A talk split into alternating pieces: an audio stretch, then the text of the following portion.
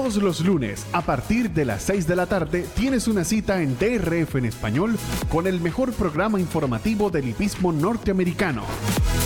La referencia con Ramón Brito y el potro Roberto. La referencia. Entérate de todo con nosotros por DRF en español. Aficionados hípicos, bienvenidos a la referencia, la tertulia favorita de todos ustedes, por supuesto. Los hípicos de habla hispana, les saluda Roberto El Poto Rodríguez, que estará acompañado por Ramón Brito, el 30G, Randy Albornoz a cargo de los controles en un programa que llega presentado por DRF Formulator. No olvides el Formulator todos los días gratis con la carrera del día disponible en drfespañol.com. Nosotros contentos de estar con ustedes en esta referencia lunes 23 de octubre. Aprovecho para adelantarles que la próxima semana no tendremos referencia ya que estaremos desayunando en las Breeders' Cup por cuarto año consecutivo y celebrando la cuadragésima edición del Campeonato Mundial de la Copa de Criadores. El equipo de DRF en español estará presente en Santa Anita para hablar de esas buenas tertulias eh, mañaneras en el hipódromo de Arqueria. Aquellos que viven en otras partes, por supuesto, van a poder dormir un poco más, pero bueno, eso no es culpa de ellos. Bienvenido, señor Ramón Brito. Muchas gracias, Roberto. Un gran abrazo, un abrazo para Randy Albornoz en los controles, un abrazo a todos los amigos que ya están en sintonía, los que se van incorporando poco a poco a nuestro programa y quienes lo van a ver en diferido, porque recuerden que todos estos espacios quedan grabados y disponibles aquí en el canal de YouTube de DRF en español, la casa de los hípicos de habla hispana, que es nuestra casa y sobre todo es su casa. De nuestra parte, bienvenidos a esta tertulia de hoy, 23 de octubre. esperamos que disfruten junto a nosotros, participen por supuesto y pónganse cómodos, tómense una buena taza de café o de mate, depende de su ubicación geográfica y entérense de todo porque aquí comienza la referencia. Y comienza, por supuesto, dando lo que es el light, ¿no? De el, eh, los temas que estaremos tocando hoy. Tenemos que hablar sobre Frankie de Tori y esa última monta en Europa. También, por supuesto, de las Breeders' Cup. Ya estamos en modo Breeders' Cup, Ramón Brito. Ya sabemos todo en cuanto a lo que es la organización. Eh, internamente estamos planeando ya eh, para llevarles a ustedes un buen desayuno con invitados de lujo y además, como ustedes saben, eh, todas las estadísticas posibles para que usted realice las mejores selecciones al momento de eh, sus apuestas, de hacer sus apuestas. Hablaremos de la delegación de Japón. Ah, quizás no es la delegación que esperábamos, pero como siempre, Japón peligroso, ¿no? En este tipo de, de campeonatos, sobre todo en las Breeders' Cup. Nuevos cementales para el 2024. Es increíble las últimas dos semanas. Ha sido una noticia tras otra, ¿no? Buenos e, ejemplares que van a la cría. Algunos quizás con un precio que no muchos están de acuerdo, ya lo discutiremos. Y con lo que vamos a iniciar el programa de hoy es precisamente hablando de eh, temas controversiales. Y quizás la carrera para muchos no tiene eh, la importancia que, por lo menos para Woodbine y para los nosotros, los fanáticos de Woodbine, lo tiene como es el Ontario Derby, una de las carreras principales donde vimos en acción ejemplares que participaron en la Triple Corona de, eh, del hipismo canadiense. Por ejemplo, esto viene siendo como, como un Gin Dandy, algo así. Eh, eh, eh, posiblemente, lo podemos, en, Estados Unidos sería como un Gin Dandy, donde tenemos algunos de los participantes de la Triple Corona. Pero más allá de eso, lo que queremos hablar es que aquí se ocasionó, un tropiezo en la primera curva, el cual lo vamos a mostrar, ya Ramón lo va a explicar, y fue distanciada la ganadora solo una yegua que había derrotado a Toshan Wright Toshan Ray ganó cuál? ¿El Kings Play? No, el Breeders' Stakes. El, el Breeders' Stakes ganó eh, este caballo, Toshan Wright. Pero lo cierto es que yo, yo no estoy de acuerdo con este distanciamiento. Yo creo que una sanción al jinete y una multa eran más que suficientes porque, como yo te decía vía telefónica, Ramón, no solo estás castigando al jinete de privarlo de su premio, eh, que una carrera de 300 mil dólares canadienses. Por otro lado, el prestigio de haber ganado esto. Y también a la yegua, el esfuerzo de la yegua, un esfuerzo magnífico derrotando a los machos. Y que realmente ese tropiezo para mí no fue de, lo suficiente como para ser eh, distanciado. Pero Ramón, mientras tú comentas, Randy nos va a ayudar y nos va, vamos a poder ver la... Que enfóquense en la primera curva, que es la parte donde ocurre este tropiezo. Brito.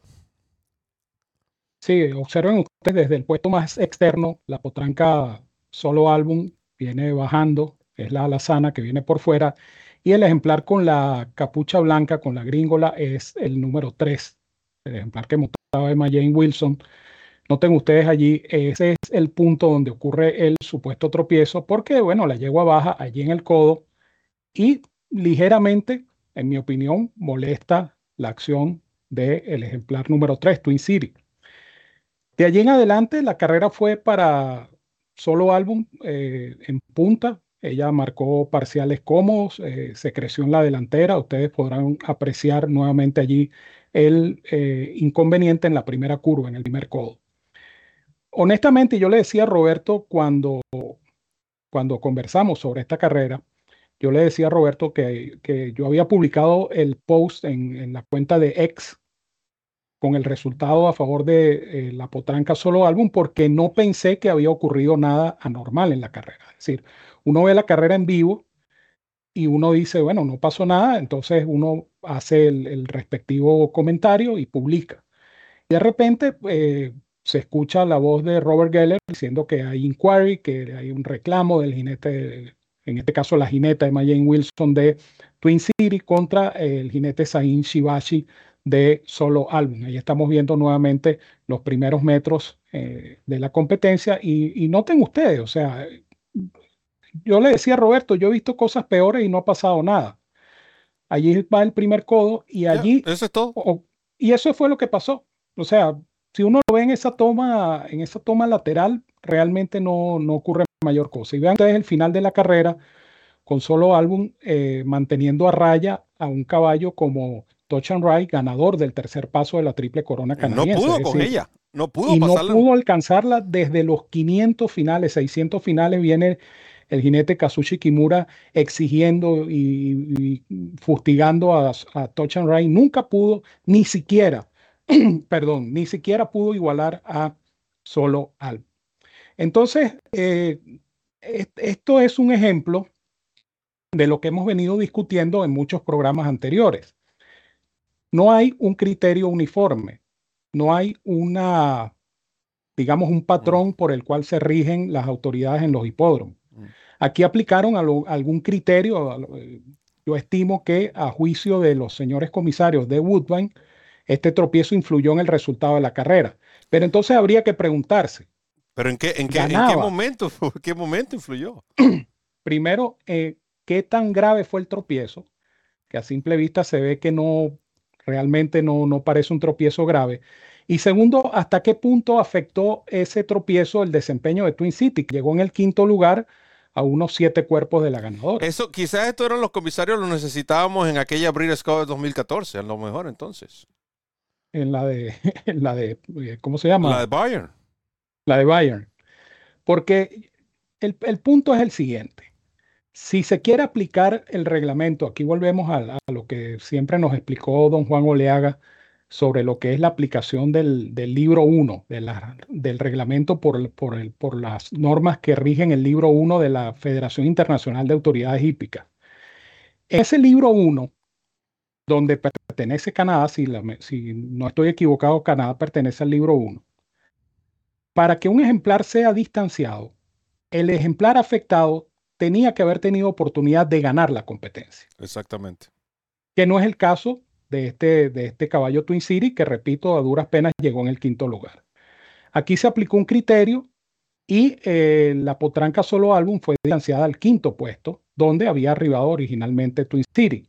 Entonces la pregunta, Roberto, es ¿por qué no aplicar el libro 1 y entonces multar y suspender al jinete que causó la infracción y no perjudicar el esfuerzo del propietario, el esfuerzo del entrenador, el propio esfuerzo del jinete, la campaña de la potranca, eh, los propietarios de la potranca, etcétera, con un tropiezo que, repito, no le costó la victoria a Touch and Ride, porque al final el ganador de la carrera fue Touch and Ride, que nunca tuvo, eh, digamos, la energía suficiente para ganar la competencia. Entonces se aplicó un criterio, a nuestro juicio, mal aplicado. Eh, sean ustedes los jueces quienes han visto esta, estas dos tomas. Sí, definitivamente yo creo que, que fue mal aplicado, Ramón, porque primero hemos visto vamos a, vamos a, vamos a quitar Estados Unidos. Vamos, vamos a trazar esa línea de que Canadá trae, trata, vamos a decir, este tipo de situaciones diferentes.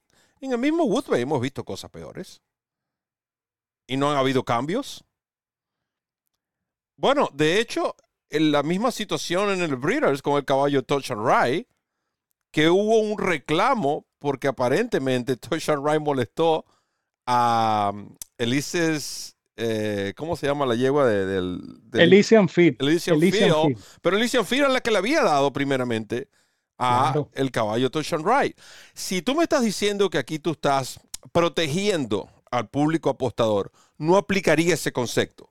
Entiendo que Toshan Ride era el favorito, pero te digo por qué no, no, aplicaría ese concepto. Porque para mí proteger al público apostador es cuando el caballo favorito es el que se ve perjudicado no puede ganar la carrera debido a ese tropiezo, entonces tú vienes y distancias al que causó el tropiezo. O que el caballo favorito causa un tropiezo de estos leves que quizás no tiene tanta influencia en el resultado y tú para proteger al público apostador, entonces no lo distancias, sino que aplicas una sanción al jinete y una multa. Pero aquí tú no estás protegiendo al público apostador.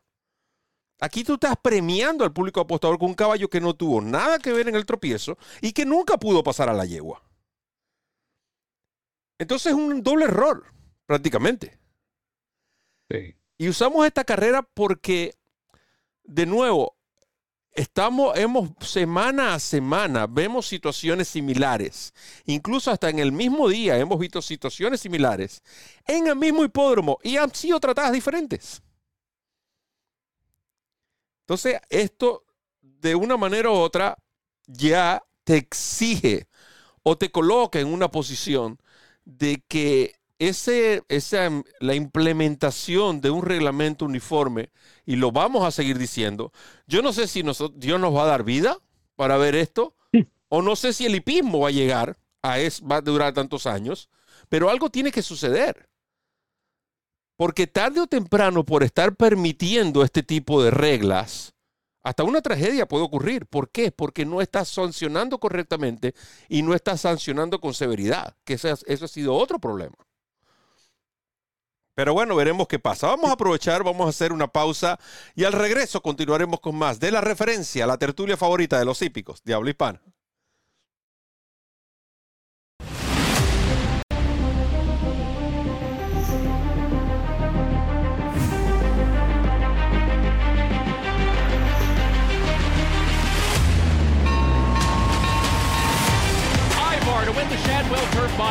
Shard to win the Keeneland Turf Mile. In love wins it. De punta a punta, el ocho emperador con apreciable ventaja y cruzaron el disco.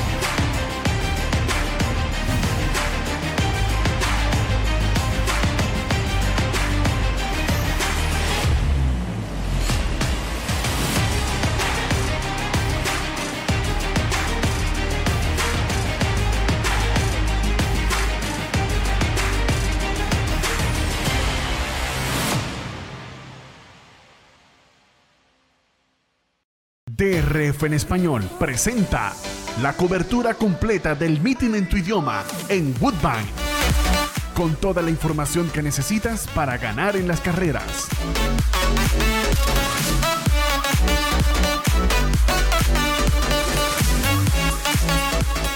Análisis, pronósticos, entrevistas, noticias y mucho más.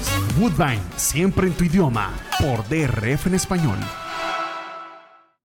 Comienza a ganar con la nueva versión móvil del programa de carreras del Daily Racing Form, presentando en exclusiva las cifras de velocidad Bayer, selecciones y análisis de los expertos. Visita drf.com slash best y siente el poder del DRF en la palma de tu mano. DRF en español presenta Santa Anita Park como nunca antes.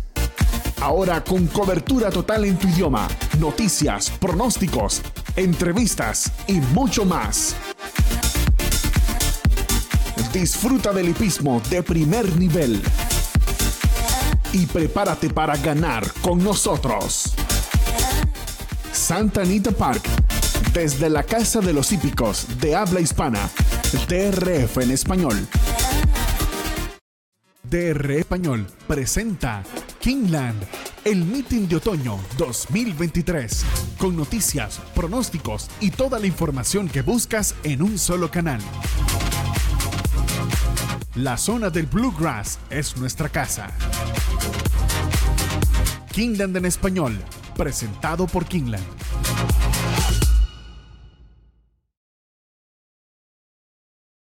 Continuamos con la referencia a través de DRF en español. Recuerde que llega presentada por el Formulator. Usted puede descargar el Formulator gratis todos los días con la carrera del día. Preguntan los fanáticos en el chat sobre el potro Bertornato, el que entrena Quiquito Angelo. Sí, estoy, creo que es el mejor potro de la Florida en estos momentos. Eh, veremos cómo lo llevarán a este ejemplar. Eh, obviamente no ha enfrentado a competencia abierta pero se trata de un buen caballo. Ganó muy bien el pasado sábado. Brito, hablando de ejemplares, vamos a hablar entonces de estos caballos que se van a estrenar ahora en la cría, ¿no? Y por supuesto, entre estos está el, querido Coris Wish, que va a Darley. Tenemos a Lee Power. Lee Power va a John Mount, ¿correcto? Sí. Eh, tenemos a los Spentry, que tiene Taiba fue retirado este año, ¿correcto? ¿O el año pasado? Taiba, Taiba entra el, próximo año también. Ok, va a ser la primera vez, exacto. El, primer el próximo año va a ser su primera temporada. So, tienen Taiba, tienen Arabian Lion y tienen Forte. Y tienen, a Forte. De estos, podemos decir, cinco ejemplares muy populares. Y tienen a Sandon. Y Sandon también. O sea, seis caballos populares, media docena allí, pero cuatro de estos en Spentry. Eh, parece que Spentry como que está eh, tratando de aumentar esa lista que esta mañana la leí. Yo no sé cuántos cementales tiene. es larguísima. Es como cementales realmente. Es impresionante esto. Pero por un lado está el, este modelo, ¿no? Que nosotros hemos venido hablando ya por años, se puede decir, de caballos retirados jóvenes, que no es el caso de Coris Wish y tampoco es el caso de Lee Power. Yo creo que esos ejemplares ya dieron lo que tenían que dar y van a correr una vez más en la Breeders' Cup para despedirse, bien sea por la puerta grande o por la puerta que sea, pero igual se van a despedir. Pero caballos como por ejemplo Taiba, que después de, ese, de, ciertas competencias, el caballo prácticamente se desapareció y después Taiba la cría, Arabian Lion el mismo sistema. Todos sabíamos que con Forte ocurría algo. Con Sendon quizás fueron un poco más claros. Pero esto deja también abierto, ¿no? La, la, la, vamos a decir, la posibilidad a que esto siga ocurriendo. Tan sencillo como eso. Pero específicamente en el caso de Forte. Eh, en lo personal creo que 50 mil dólares es mucho por este ejemplar. Sí, yo estoy, yo estoy de acuerdo contigo porque Forte desciende una línea paterna que no es precisamente de fondo, ¿no? Y no es una línea paterna, vamos a decir, muy exitosa. Es un hijo de Violence que lo que tiene como credenciales, sus credenciales como pistero. Caballo que no se le puede negar que es campeón dosañero, un caballo ganador de un Eclipse Award, un caballo eh, múltiple ganador grado 1, ganó el Breeders' Futurity, ganó el Florida Derby, ganó la Breeders' Cup Juvenile. Eh, un caballo que vamos a decir que en su hoja de vida, pues tiene por supuesto méritos para eh, ser llevado a la cría con, con, esta fanfarria, ¿no? Sin embargo, yo te decía, Roberto, y, les comento a ustedes amigos, que estos ejemplares cuando van a la cría tienen una suerte de crédito, una suerte de, de, de periodo de gracia. ¿Por qué? Porque hasta el tercer año de, servicio de estos padrillos nuevos no se sabe cuál es su potencial, no se sabe cuál es su éxito, porque es en el tercer año cuando van a debutar los primeros dos añeros. Y ahí entran las matemáticas. Y ahí entra la matemática. Entonces, en el caso de Forte, vamos a hacer un ejemplo rápido. Este ejemplar lo están ofreciendo a 50 mil dólares el salto. Supóngase que sirva 100 yeguas por año. Eh, eso es un valor bruto de 5 millones de dólares. A eso hay que restar gastos, hay que restar. Son tres años, tres años, 15 millones. Pero en tres años Quítale es un valor seis. bruto de 15 millones. Quítale Bueno, 6 de imagínate. overhead. Quítale 6 de, de gastos. Lo que llaman aquí el overhead. millones. Correcto, quedan 9 millones, que, que es, que es un dinero sustancial. Un dinero que no se va a ganar este caballo eh, continuando en campaña. Sin haber visto Entonces- todavía correr el primer potro. Exactamente, en ese periodo de gracia que estamos hablando, que son los primeros tres años de servicio. Esto va a aplicar para todos estos ejemplares. Eh, Rebel Lion está en 30 mil dólares, por ejemplo, eh, por, por mencionar otro tresañero. Eh, pero el, el caso de Forte particularmente me parece también un poquito elevado, un poquito elevado. Veremos de todas maneras, nada está escrito en la cría. Si hay algo eh, seguro también en la cría es que nada es seguro. Tú a veces te llevas una, una yegua eh, extraordinaria y la yegua no se reproduce, no produce nada. Te llevas un caballo extraordinario y el caballo como semental resulta un fracaso. Es decir, por eso es que hablamos de estos tres años de gracia que van a ser importantes. Esto aplica hasta para Flyland. Flyland entró a la cría por creo que 200 mil, ¿no? Ah, sí. 200 mil y, y este año creo que lo, lo rebajaron a 150 mil. Pero estamos hablando de, de un ejemplar cuyos primeros productos no van a correr sino dentro de dos años. Exactamente. Entonces, el negocio de la cría funciona así. Entonces, por eso es que cada día vemos más eh, ejemplares, de- sobre todo estos ejemplares de tres años que han destacado, porque resultan más negocio en la cría. Un caballo con buen físico, con buen papel y con buenas credenciales pisteras, resulta un negocio en la cría y para el propietario, por supuesto, es más conveniente. Sí, y, y- por lo menos este, en el caso, nosotros discutimos esto también cuando Essential Quality, ¿ok? Pero en el caso de Essential Quality, nosotros recuerdo que alegábamos que había una necesidad de que este, en específicamente el Darling, necesitaba una cara fresca de cemental. Y que el caballo reunía todas las cualidades para Claro. para llenar ese rol. En el caso de Forte, prácticamente es un caso forzado, si se puede decir. Lo que Sí. no entiendo es de dónde salió esa matemática de 50 mil dólares. Porque sí, es el campeón de Sañero, perfecto. Es un caballo que mostró mucha calidad, no tenemos la menor duda, ganador de 5 o 7 presentaciones, pero de la manera como Forte se retiró y las últimas actuaciones eh, dejaron mucho que decir. Y recuerden Claro. que, que la, la actuación que nosotros vimos de Forte, si se puede decir, en una milla y media, fue ese gran segundo lugar en el, en el Belmont. Pero todas las demás fueron hasta 1800. Porque él no pudo correr el derby. Y, Exactamente. y todos sabemos que se hablaba de que Forte era una excepción, una de las pocas excepciones de estos caballos hijos de, de Violence, que era entrenado por ah, Top Pletcher, que llegaba, vamos a decir, a la larga. Recuerde que aquí se trata a la larga, ya una milla dicen que es es distancia larga. Sí. Pero entonces, de nuevo, caemos en el dilema, ¿qué, qué es lo que mueve el mercado? ¿Tú, a, a quién como, tú como propietario de una yegua, teniendo la opción de Forte, no sabemos, ya dijeron cuándo iba a ser el salto del e-Power? El e-Power no, todavía no ha sido Ni anunciado. de Sandon tampoco, ¿verdad? Y Sandon tampoco. Pero en dado Te caso, puedo, te puedo dar, Roberto, un, un resumen rápido de, los, de los padrillos que, que tengo un cuadro aquí muy interesante con los padrillos que inician en 2024. Raven Lion en Spentry por 30 mil. Arcángelo pudiera ser, pudiera no ser. Eso está por verse. Es el mismo caso que Mage. Está por verse si sí o si no. Eh, Wish será anunciado luego. Eh, Country Grammar se inicia en Winstar por 10 mil. Elite Power por anunciar, Forte 50 mil. Fulson, que llegó segundo de Forte en esa Breeder Futurity, eh, fue retirado la cría con dos carreras nada más, 7500 en Walmart. ok, Loggins, eh, 7500 en Hill and Dale. Paracap, hijo de Gon Runner, 12500 en Walmart. Proxy será anunciado próximamente. Smooth Like Straight, 3500 dólares en Warhorse Place, Kentucky. Taiba, 35 mil dólares en Spentry Farm. Two Fields, segundo en el Kentucky Derby, va para Winstar por 12 mil 500.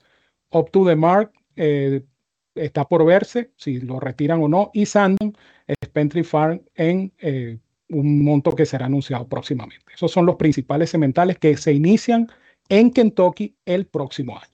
Pero ahora, entre todos los que mencionas, mientras aprovechamos para saludar al sindicato que se hace presente, mi bella y amada esposa siempre ahí atento. No vaya a creer que me está supervisando a mí. Eh, lo que está supervisando el sindicato está supervisando a los empleados. Porque por ahí carga una, carga una huelga de aumento de sueldo. Pero le digo, mira, este no es momento para hablar de aumento de sueldo. Pero tú mencionas algo hablando de dinero. Tú mencionas a Country Grammar. Country Grammar primero es hijo de Tonalis. Tonalis ganó el Belmont Stakes en 2.400 metros. Ganó el Peter Pan en una milla y un octavo. Country Grammar finalizó dos veces en la Saudi Cup y ganó la Dubai World Cup. Y ese caballo vale 10 mil dólares. ¿Tú crees que yo le voy a llevar una yegua a Forte pudiendo Pudiendo escoger. escoger Country- No. con Country Grammar? Country Entonces, Grammar por lo menos demostró que tiene fondo y desciende de fondo, ¿no? produjo 14 millones de dólares. Y produjo 14 millones de dólares. Esa, esa, esa- ese mercado, el- el- hay, hay criaderos que son muy comerciales, ¿no? Y, eh, creo que Spentry Farm es hoy por hoy eh, el criadero más comercial. Eh, de hecho, es la casa, es la casa de, de Into Mischief. Bueno, Entonces, nada más y nada menos. palabras mayores, ¿no? Entonces, eh, ya con el prestigio del criadero, entonces ellos crean una suerte de, de mercado para sus sementales, porque bueno, tienen el respaldo de la marca, vamos a decirlo así, el prestigio de la marca, en este caso el nombre de Lara es el prestigio de Lara. Pero yo estoy totalmente de acuerdo contigo en ese, en ese análisis, o sea, Country Grammar 10 mil dólares, un caballo rendidor, un caballo que, que viajó, batalló, corrió aquí, corrió allá, corrió en el Medio Oriente, eh, y cuesta el servicio cinco veces menos. No sé hasta qué punto uno puede irse por, por un hijo de Bionis. Es como, verdad. es como ir a tomar el café en el abasto de la esquina o ir a Starbucks. En Starbucks te lo van a vender a tres pesos y el mismo café, quizás el de la esquina sabe mejor. Claro. Pero simplemente estás pagando el nombre. Puede ser eso. Realmente puede ser eso. No sabemos. Lo cierto es que si miras, lo miras desde un punto de vista para mí, y yo creo que no soy la única persona que lo piensa. Yo creo que Ramón está de acuerdo conmigo. Muchos de ustedes están de acuerdo y quizás muchos otros que van a ver este programa es demasiado alto. 50 veces. No les sorprenda. Escuche hoy, 23 de octubre. No les sorprenda si este precio cambia, tal y como cambió el precio de American Pharoah en alguna oportunidad. Por ahora, lo que único que va a cambiar es que vamos a comercial y de regreso continuaremos con más. De la referencia, entérate de todo. Gulfstream Park, el hipódromo hogar de los campeones. Competencias sin igual, pasión, entrega y compromiso. Gulfstream Park, patrocinante oficial del DRF en español.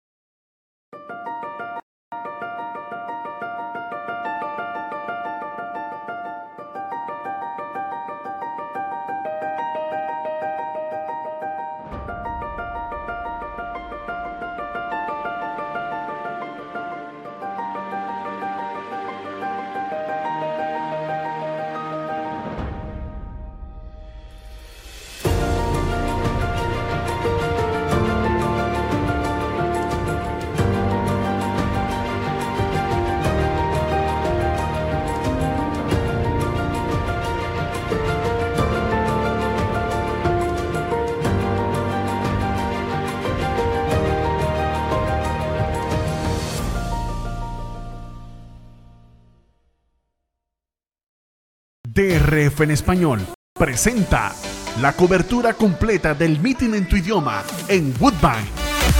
Con toda la información que necesitas para ganar en las carreras.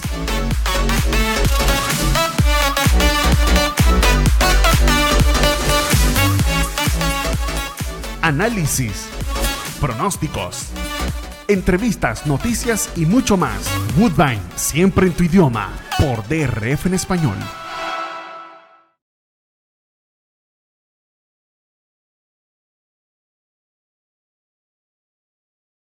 Continuamos con la referencia a través de DRF en español, la casa de los hípicos de habla hispana, contento de estar con ustedes. Ramón Brito, el 30G, este, este servidor, Roberto El Poto Rodríguez. Y bueno, no sabemos si Randy todavía está con nosotros, pero nosotros seguimos haciendo el programa.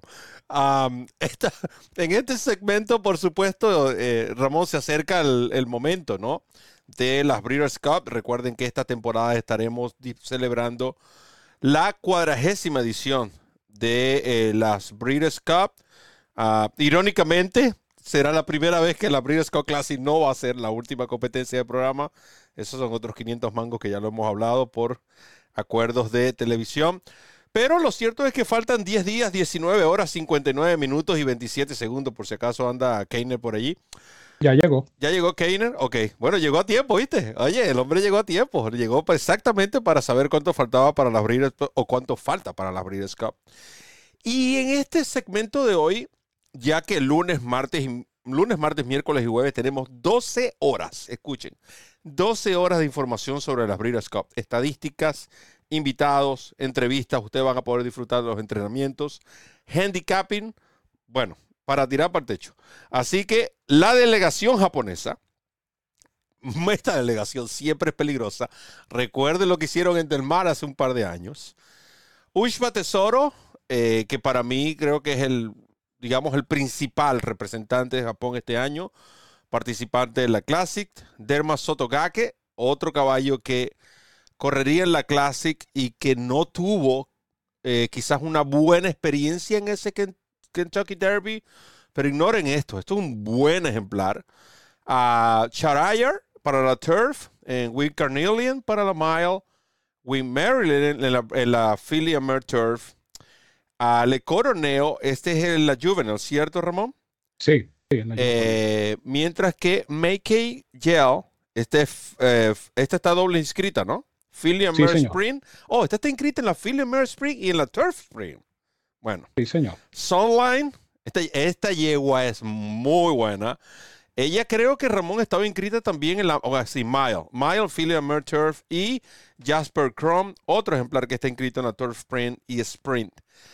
Primero, Ramón, esta particularidad, ¿no? De ver ejemplares inscritos regularmente, tú lo inscribes en la misma superficie, pero a diferentes distancias. Pero aquí vemos caballos japoneses que están inscritos en distancias de velocidad, como en el caso de esta uh, Make Gel, pero diferentes superficies. Y por supuesto, el caso de Ushba Tesoro, que muchos eh, eh, piensan que este caballo es uno de los principales aspirantes a la Breeders' Classic. Yo creo que la delegación japonesa, como dijiste tú al principio del programa, no es la que queríamos ver. Eh, esto simplemente se traduce en una sola palabra, Equinox. Exactamente. queríamos ver, queríamos ver esa máquina de correr llamada Equinox, pero eh, los planes con Equinox es correr en Japón. De hecho, corre el, sábado de la, creo que es el sábado de la próxima semana que corre eh, Equinox en, en, Japón. La máquina equina. Y es una lástima porque después de haber visto ese gran espectáculo que dio este caballo en Dubái, pues obviamente desde ese día muchos nos hicimos la ilusión de que este caballo podía venir a la Breeders' Cup, pero los planes son otros con este caballo. Sin embargo, la presencia de Ushua Tesoro es importante, porque Ushua Tesoro, recuerden que eh, ganó la Dubai World Cup. Este caballo está invicto en arena, ¿cierto? Creo que está invicto en arena. Porque él, era, él lo corrían en grama y lo llevaron a correr arena y, ya ustedes saben el resto de la historia. Y este caballo, eh, por lo menos ya demostró su afinidad con la pista de arena y con la distancia. Porque recuerden que este caballo corrió la Dubai World Cup milla y un cuarto, que es la misma distancia de la Breeders' Cup Classic. De tal manera que Ushba Tesoro va a ser muy interesante, eh, una interesante adicción, adición perdón, a la competencia. Sí, el, caso de 3-3 en arena, Ramón de 3-3 en arena. El caso del Derma Sotogake, pues, eh, como bien dijiste tú, Roberto, él participó en el derby, eh, tuvo un trip muy complicado, eh, no deslució, es un caballo que lo han preparado para intentar de nuevo en Norteamérica y uno no sabe hasta dónde puede llegar Derma Sotogake. El resto de la, de la delegación, a excepción de Sonline, para mí son incógnitas. Sonline es una extraordinaria corredora y eh, de hecho hay aspiraciones de correrla. Esto va a depender de la cantidad de nominaciones que reciba cada competencia. ¿no? En el caso de Sonline está inscrita contra los machos en la mile y contra las hembras en la fila Merturf. Pues se viene a ganar a los machos. Ella se viene a ganar a los machos, pero aquí venimos otra vez con el mismo tema de la carrera intermedia. Exacto. Aunque ella es O millera, corre- aunque ella es millera ella- realmente, Por eso. Pero- Entonces, pero tú puedes alargarla un poco más y correrla entre las yeguas. Exactamente. Entonces, falta esa carrera intermedia entre la milla en grama y la fila en Mer Turf. Falta esa, esa carrera de, de milla, milla y un 16 o milla y un octavo, que por lo menos para una yegua como Sunline le hubiera quedado perfecta. De todas maneras, Sunline es una yegua con tremendas credenciales y ser un gran atractivo. Y, y les digo desde ya, tengan muy pendientes esta yegua Sunline que me parece que de la representación de Japón, sacando a Ushua Tesoro, yo creo que es la más fuerte. Sí, recuerden que esta yegua también derrotó a Casa Creed en, ah, en Saudi, en la Saudi. 1351 de la Turf Spring, la 1351. Ujú.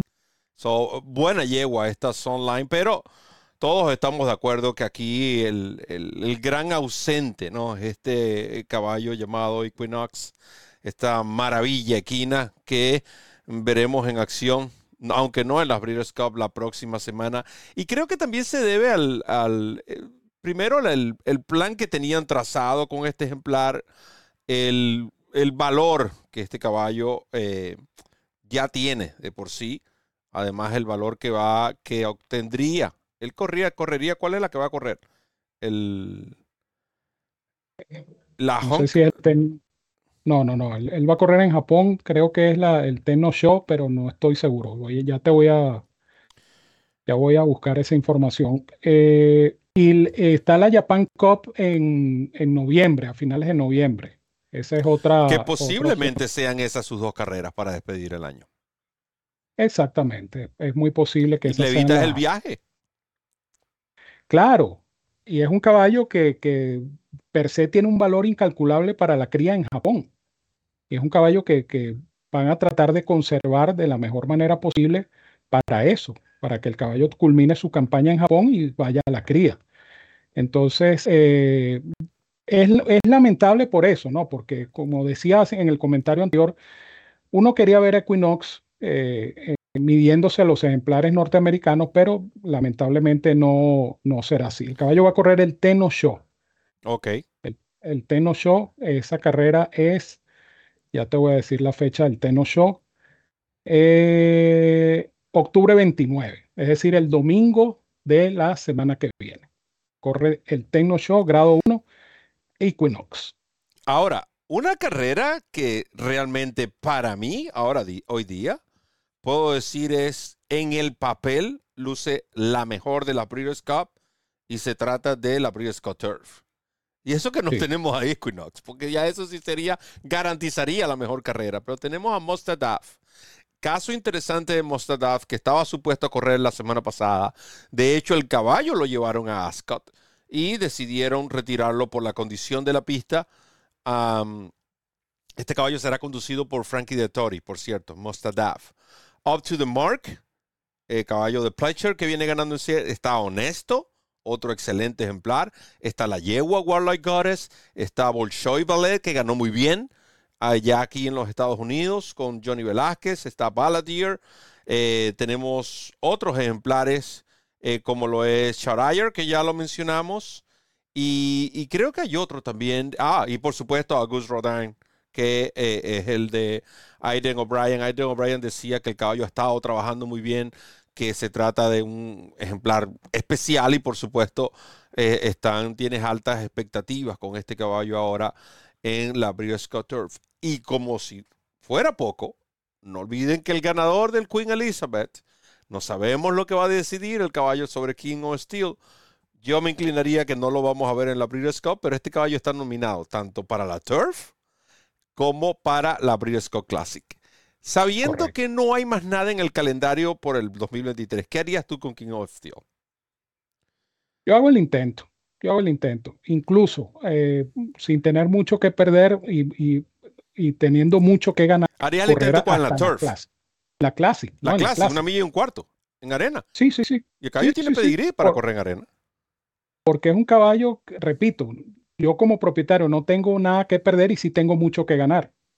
Puede resultar que el grupo, porque vamos a estar claros que el grupo que se va a presentar en la Breeders' Cup Classic tampoco es un grupo elitesco con toda y la presencia de Arcángelo, etcétera, etcétera. Pero no es un grupo, no es un grupo tan fuerte. Guaya Barrio, el favorito. Bueno, bueno, mí- mídelo por ahí, pues. O sea, sin, sin desacreditar a Guayabarrio, que es un excelente caballo, pero como grupo, globalmente hablando, yo no creo que este, este lote de la Breeders' Cup Classic sea mejor o más elitesco que los que vimos a Por lo menos de los años Flyline 2000. el año pasado, el mismo Flyline, Epicenter, por ejemplo, habían Oh. caballos que, aunque Flyline sobresalía sobre el resto, pero había por lo menos cierta, vamos a decir, una mejor calidad. De no, ni Ramón ni yo estamos tratando de menospreciar todos los caballos. Cualquiera que yo quisiera tener un caballo que participara Claro, en la Breeders' Classic, así me lo diga 80 por 1, no importa. claro, claro, claro. Pero por eso, por estamos eso haciendo una comparación porque es King of Steel con quién viene de correr. es que el, el lote de King of Steel, el que él derrotó, tampoco era el mejor lote. Si te pones a ver, tampoco era el mejor lote, porque fíjate que Mostadaf, que era uno de los, de los grandes aspirantes, no corrió. Sí, pero la carrera previa de King of Steel. A la carrera previa, sí, pero si hablamos de la carrera del sábado pasado, fue una excelente carrera, pero no fue el lote elitesco que se esperaba. Claro. Eh, eh, pero pero eh, por eso es que digo, yo como propietario, teniendo poco que perder y mucho que ganar, yo arriesgo el caballo y lo corro en la, en la Breeders' Cup Classic si tocara la oportunidad. Y además recuerden que ese caballo fue nacido en Bonchens Farm, orgullosamente sponsor, patrocinantes, nada más y nada menos que de DRF en español. ¿Cómo ligamos a ese King of Steel? Ya hablaremos de más de King of Steel en el próximo segmento. Por ahora hacemos una pausa y volvemos con más de la referencia. Entérate de todo.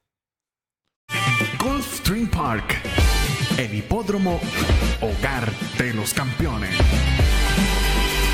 Competencias sin igual, pasión, entrega y compromiso.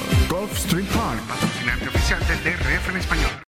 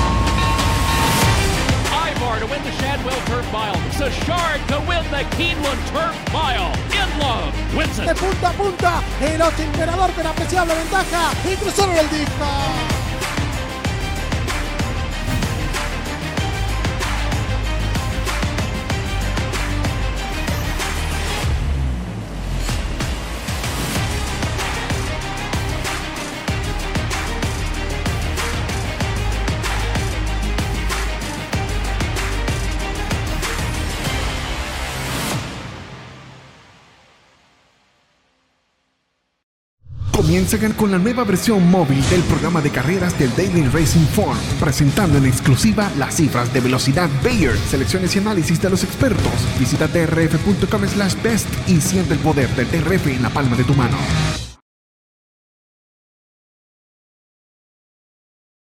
Continuamos con la referencia. Hablábamos de King of Steel, caballo de 520 kilos, 17 manos, ¿se puede decir?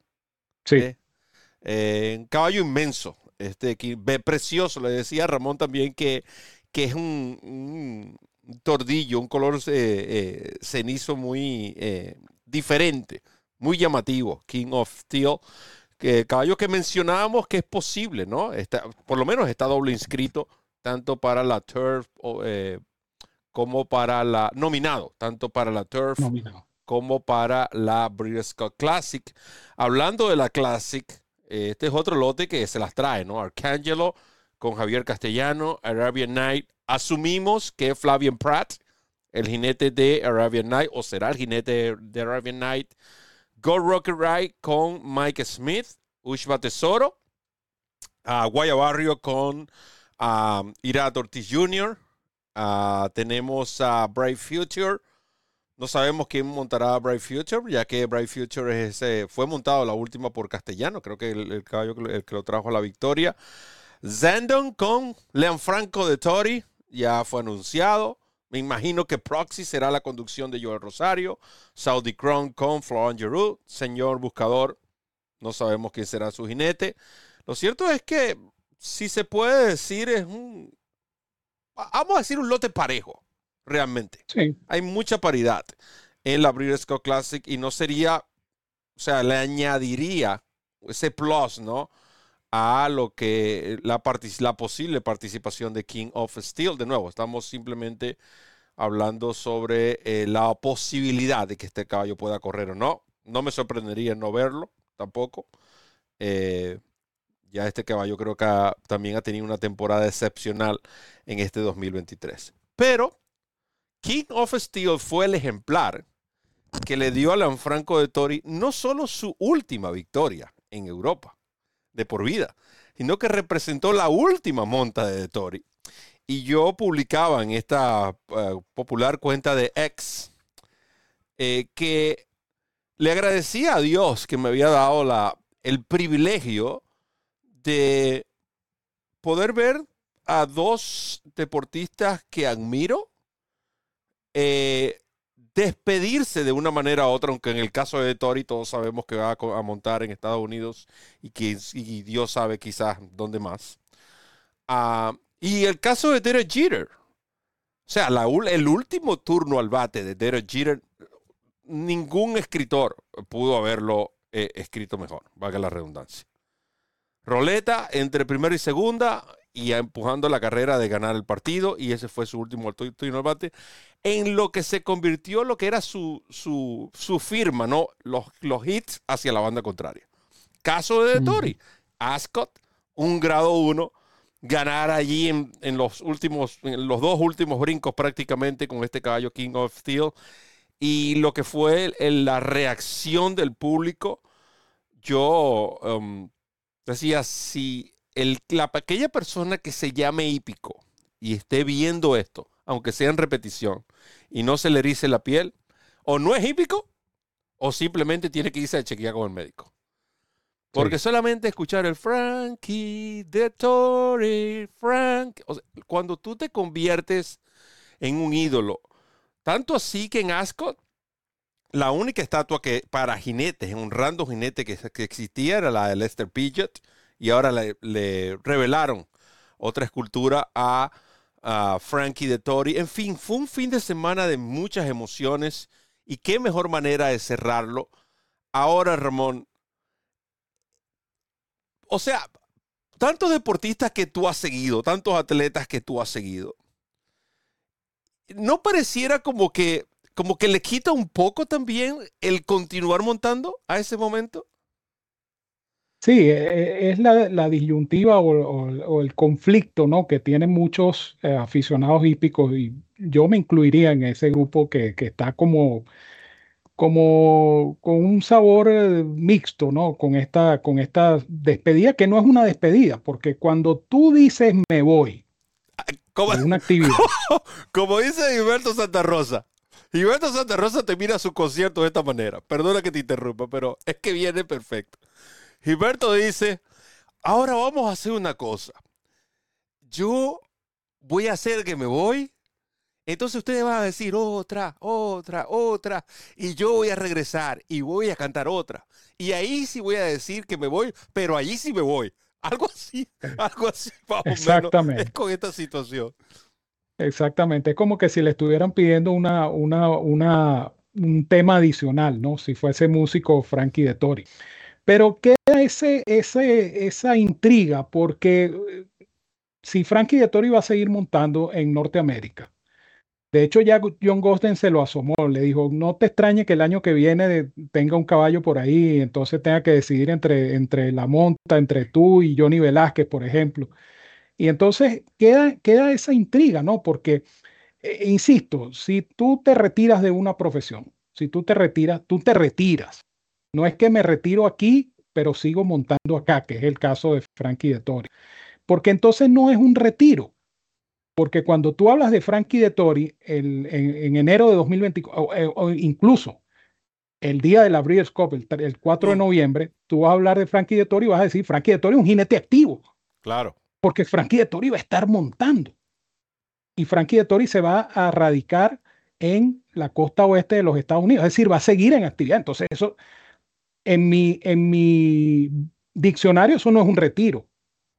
Porque eso de retiro parcial, yo no, yo no compro esa idea. O sea, o estás o no estás. Es una decisión de no montar más en Europa, se hubiese entendido mejor, creo.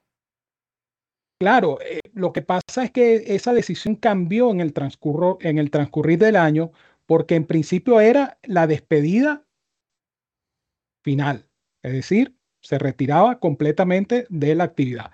Pero de repente surgió esta idea de, seguir montando en Norteamérica. Entonces eh, la gente quedó así como, eh, como desencantada porque decían, oye, pero, pero entonces no te retiraste del todo. Claro. Anunciaste un retiro, pero sigues en actividad. Yo lo, que, yo lo que me baso es en eso, en el concepto como tal. Si tú anuncias un retiro y vas a seguir haciendo la actividad, entonces no te retiraste de la actividad. Así la hagas aquí, allá o en el más allá, porque sigues activo en la misma profesión. Exacto. Entonces, claro, como espectáculo, el lado positivo, como espectáculo, Claro, muy chévere, ¿no? Porque vamos a seguir viendo a Frankie de Tori. Nadie quiere que Frankie de Tori se ah, retire. Por supuesto, por ese lado, una maravilla. Como espectáculo, por supuesto, es muy bueno. Pero, pero ojalá que no ocurra eso de que, de que vaya el año que viene a, un compromiso importante en Europa, porque entonces sí va a dejar un mal sabor ese retiro que, que para mí no ha sido retiro porque sigue en la profesión. tanto así que bueno, de hecho, miren, ya tiene monta, la, inmediatamente le asignaron la monta de Sandon.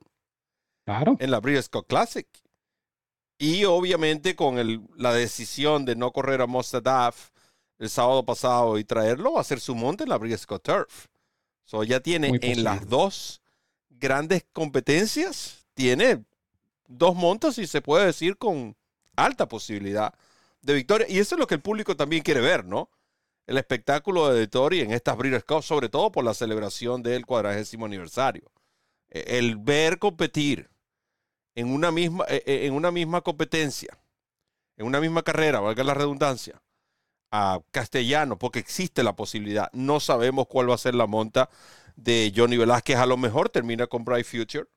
Bright Future, yo creo que va a ser Bright Future. Entonces, ver a Johnny Velázquez, Javier Castellano, Mike Smith, y Lanfranco de Tori en la misma competencia? ¿Cuántos años de experiencia hay ahí?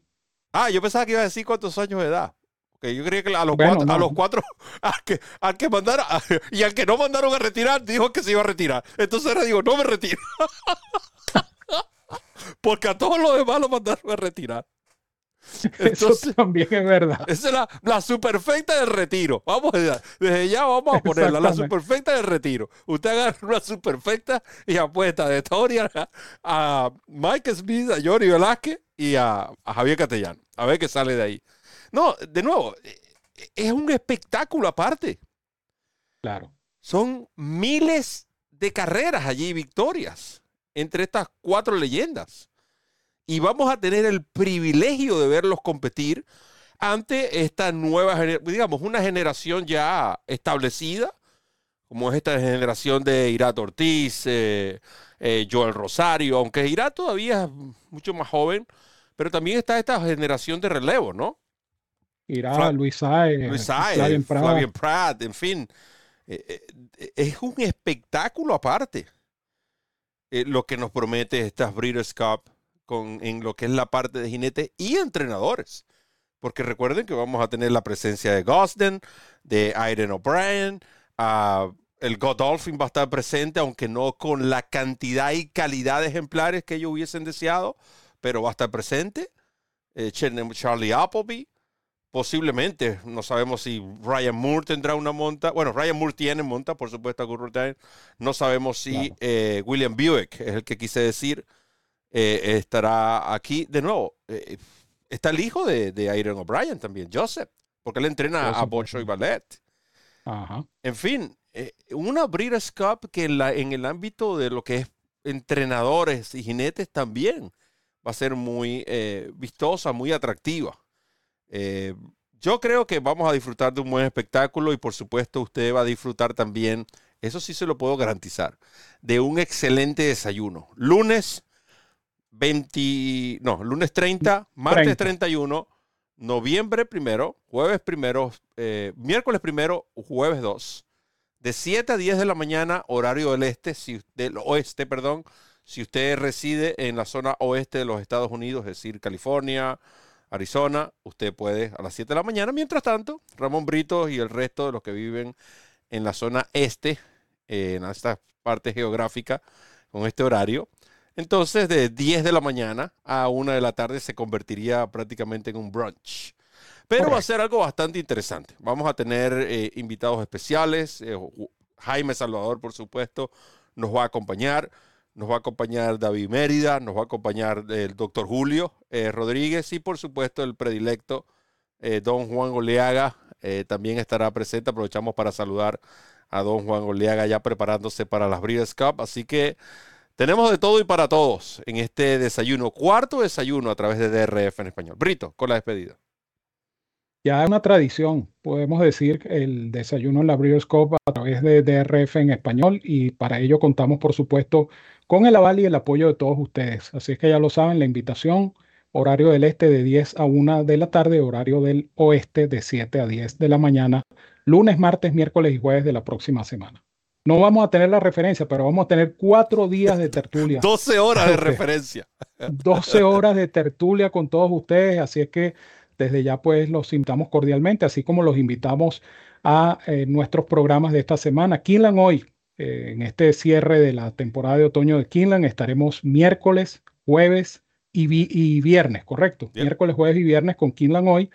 El sábado no, porque el sábado ustedes van a tener la referencia para Kinlan y el domingo la referencia express para Woodbine. Así que no se lo pueden perder, amén de la cara del día. Información abundante y sobre todo gratuita para todos ustedes.